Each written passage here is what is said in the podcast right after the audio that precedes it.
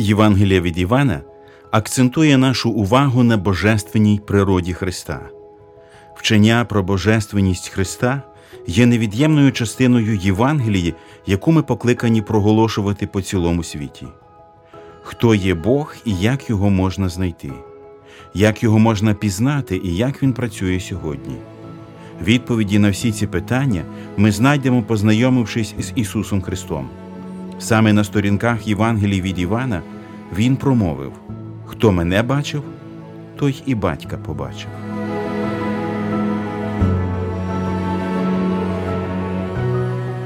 Ви слухаєте подкаст Вивчаємо Біблію разом.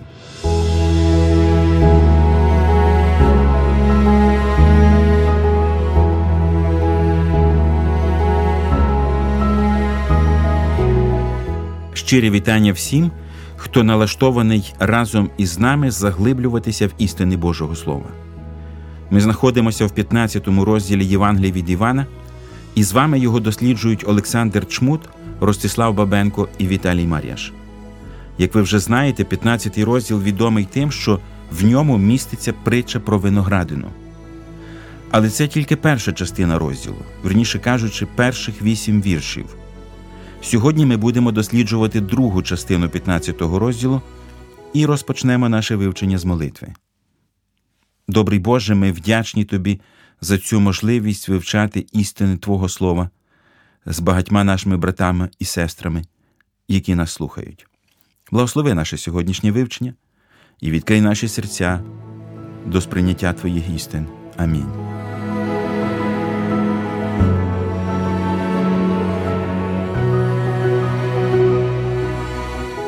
Ми продовжимо читання 15 розділу з 9 вірша.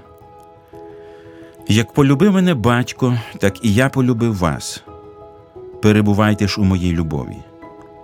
Якщо зберігатимете мої заповіді, перебуватимете в моїй любові, так само, як я, зберігши заповіді мого батька, перебуваю в його любові. Це я сказав вам, щоб моя радість перебувала в вас, а ваша радість була досконалою.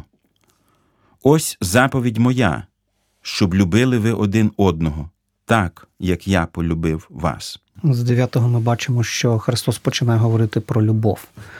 І такі яскраві символи, образи, і він каже: як отець полюбив мене, так і я полюбив вас. Перебувайте в любові моїй, але от, будь ласка, поясніть, що все це може означати. Наприклад, в одинадцятому він говорить: це я вам говорив, щоб радість моя була у вас, і щоб повною була ваша радість. Про що саме ось ці моменти? В чому конкретно проявляється любов? Перебувати в любові це як? До речі, от е, Христос і продовжує пояснювати відразу, що означає приносити ці плоди. Ось е, чи всі ці плоди вони ніби залежать один від одного, от починаються з молитви, ми згадали, так? Отець, просіть, чого хочете, станеться вам. Тобто результати молитви це плоди наші. Чи коли ми молимось, ось е, що рясно зароджує, так?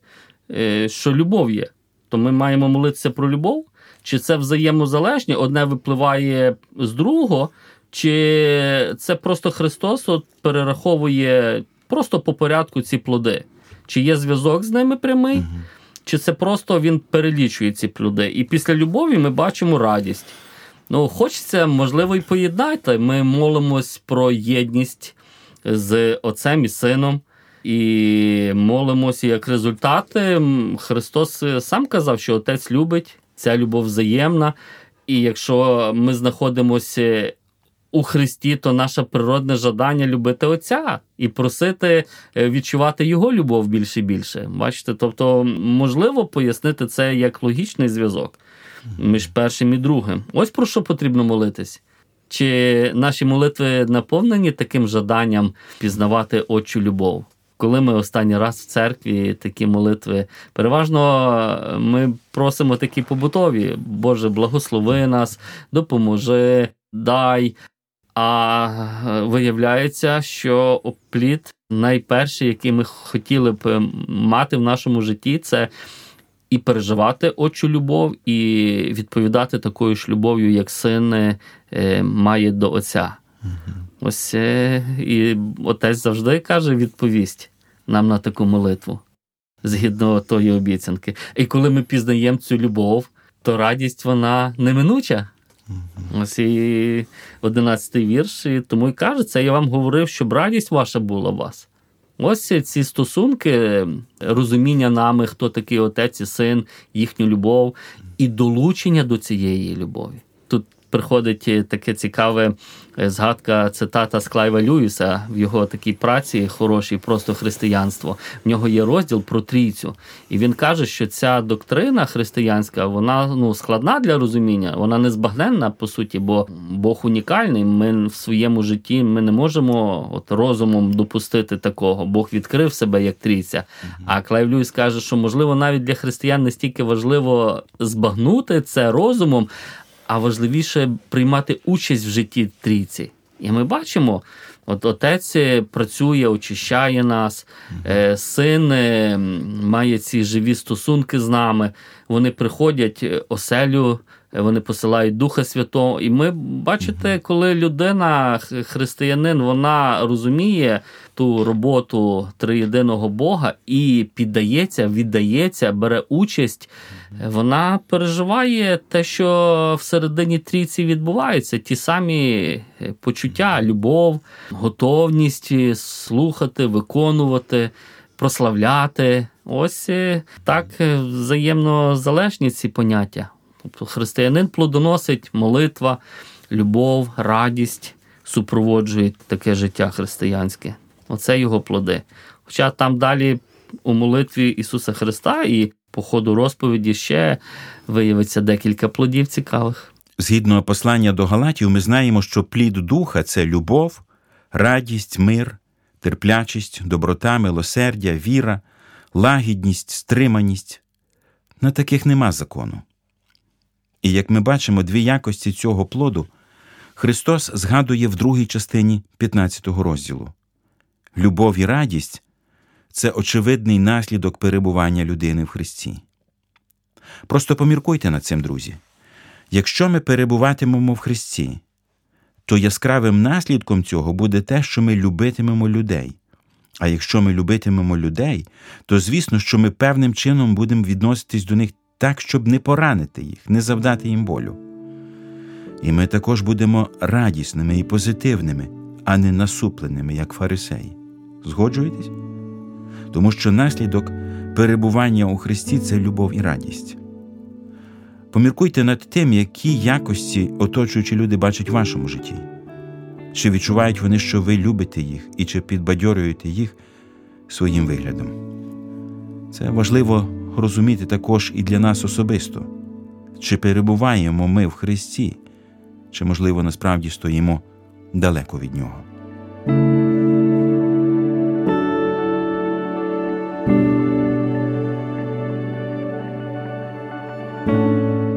Біблія твоя ранкова кава, найочікуваніша зустріч та найтриваліший спогад.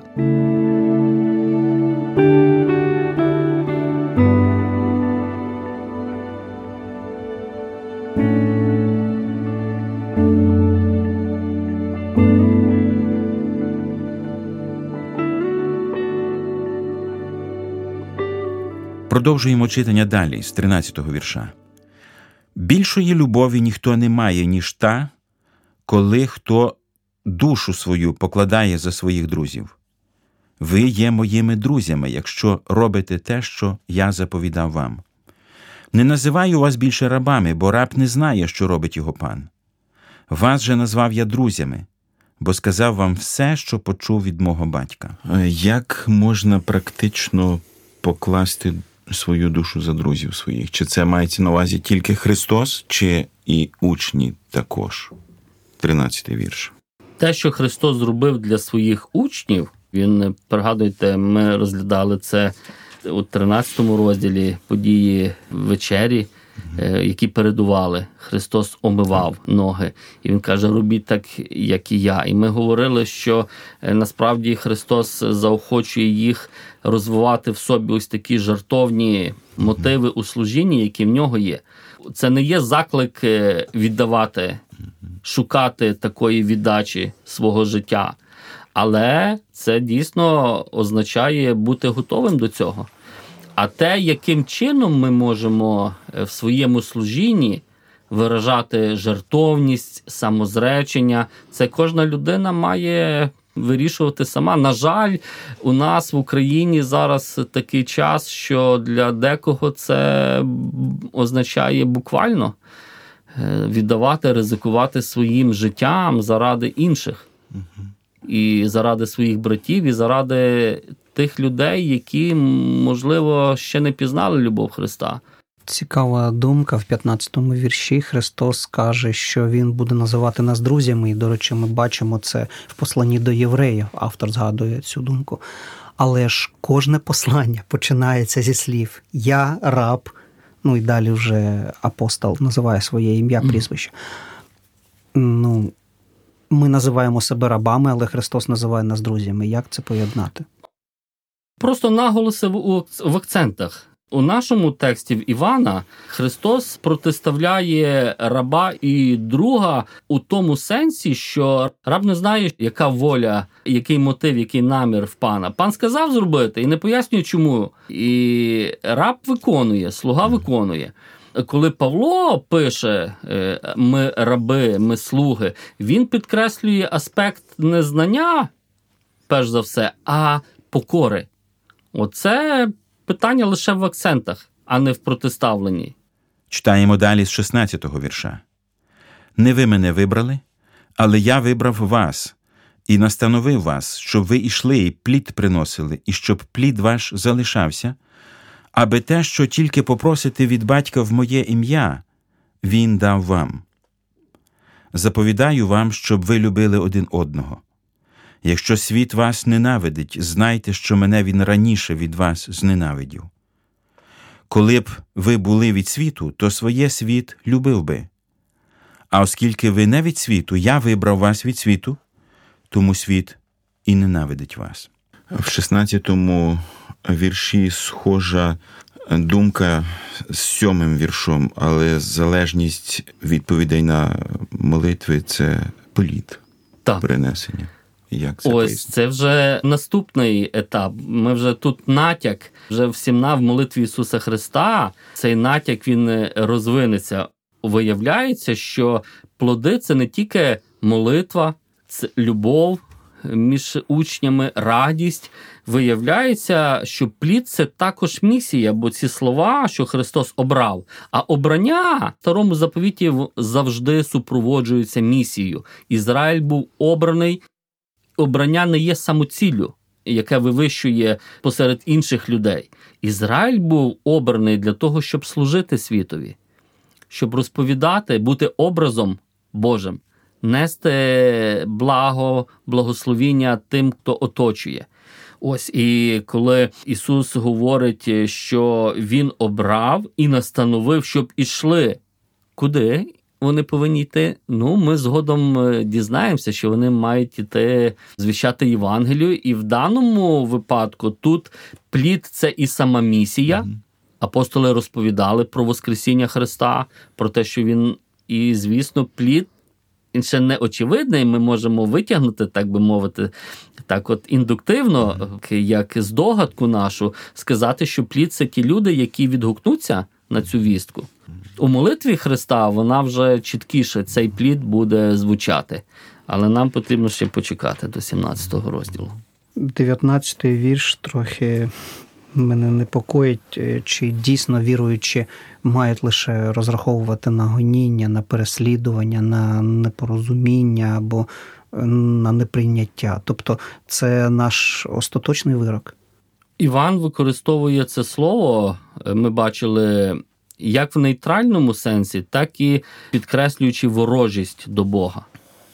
Ото в у цьому тексті, здається, світ використовується у другому значенні. Це те, що налаштоване вороже як той, хто є ворогом Божим, робить все, що направлено проти Божої волі.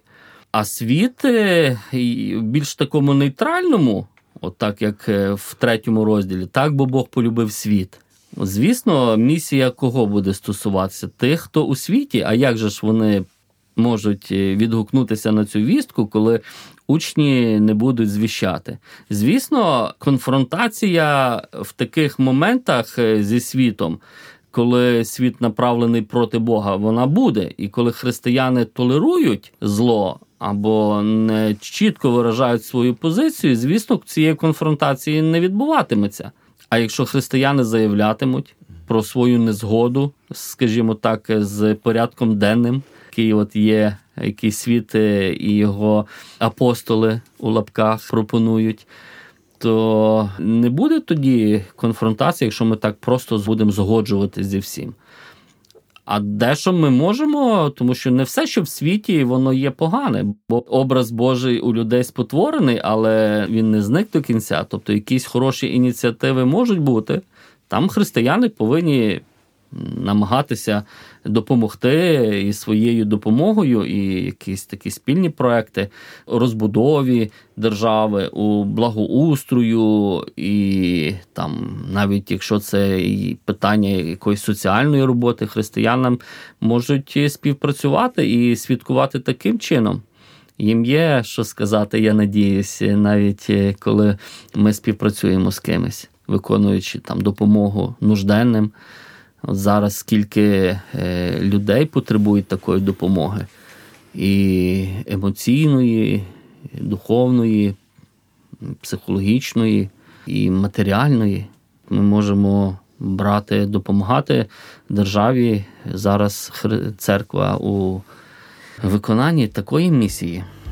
Хоча не, не втрачати фокус, бо ми повинні в наших е, справах демонструвати Божу любов.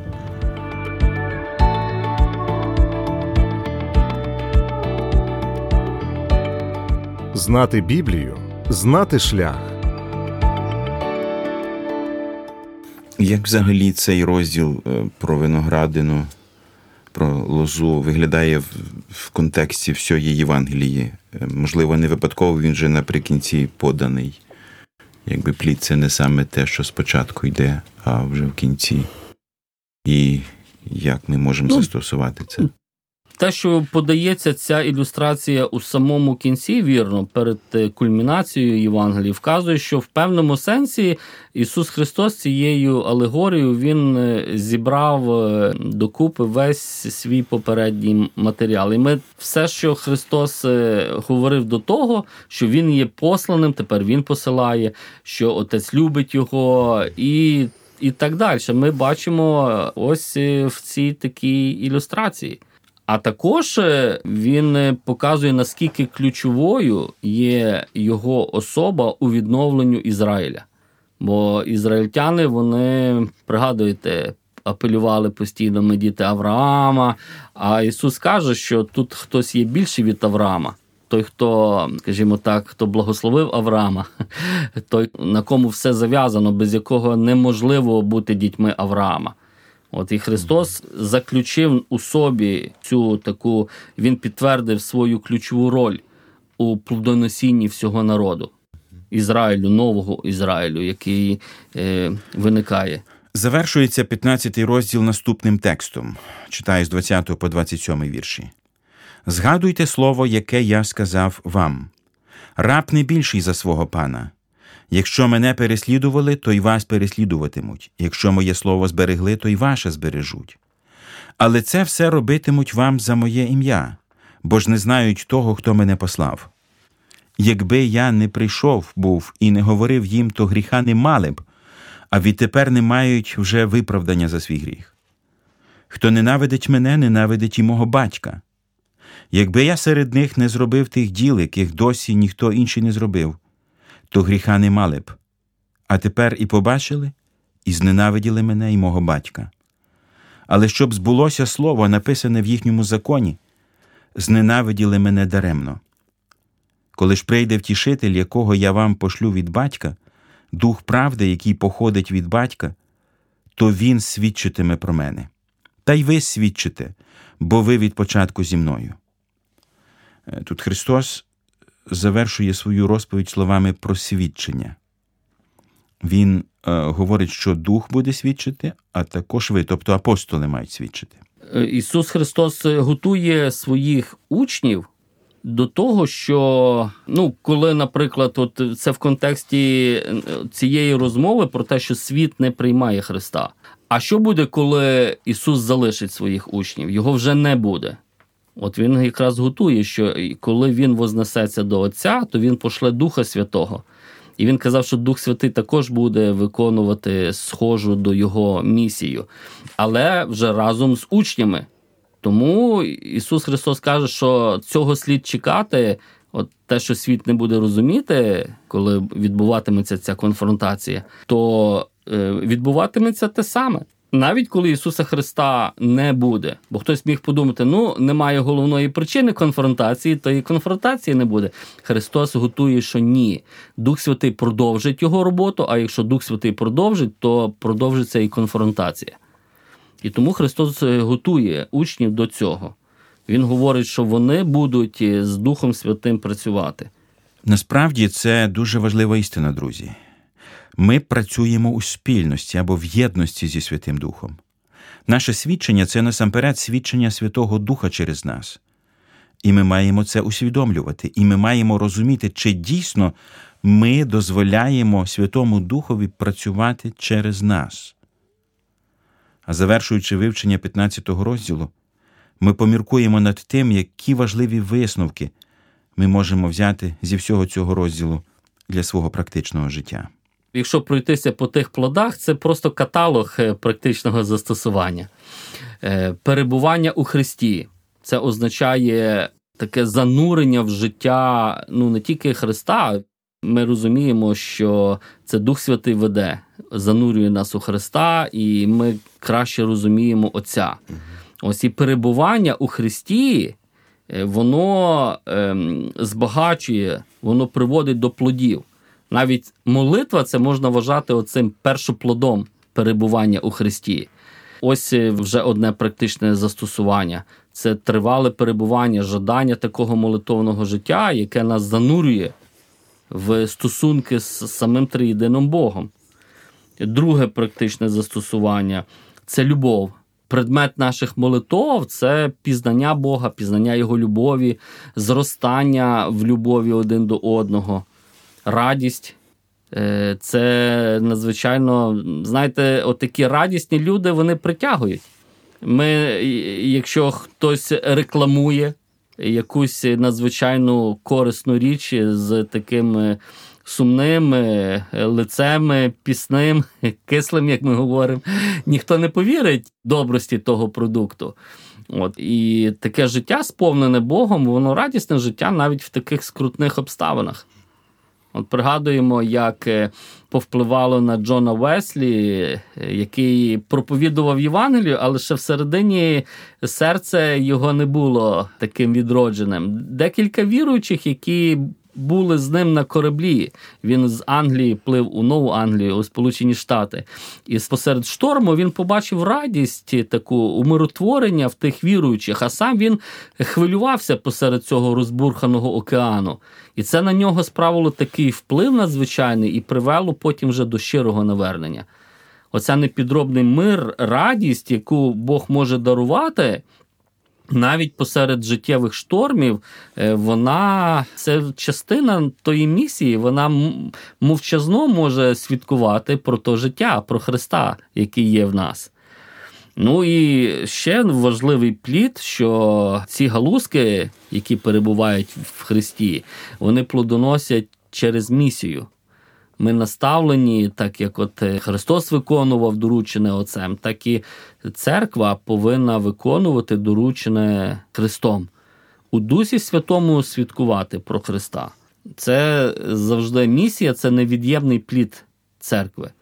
От Ми не повинні закриватися своїми громадами у собі, а досягати людей, свідкувати цьому світові про ту любов, яка є у нас. Церква зобов'язана виконувати доручене Христом. Запам'ятайте ці слова, друзі. Місія це невід'ємний плід церкви. Саме тому ми проголошуємо Євангелію де тільки можемо і як тільки можемо. І ваше сприяння розповсюдженню Слова Божого серед нашого народу це також участь у виконанні Божого доручення. І нехай Господь всіх нас в цьому рясно поблагословить. Дякуємо, що прослухали цей подкаст. Ви можете підтримати наше служіння за реквізитами в описі. Свої відгуки надсилайте нам за посиланням знизу.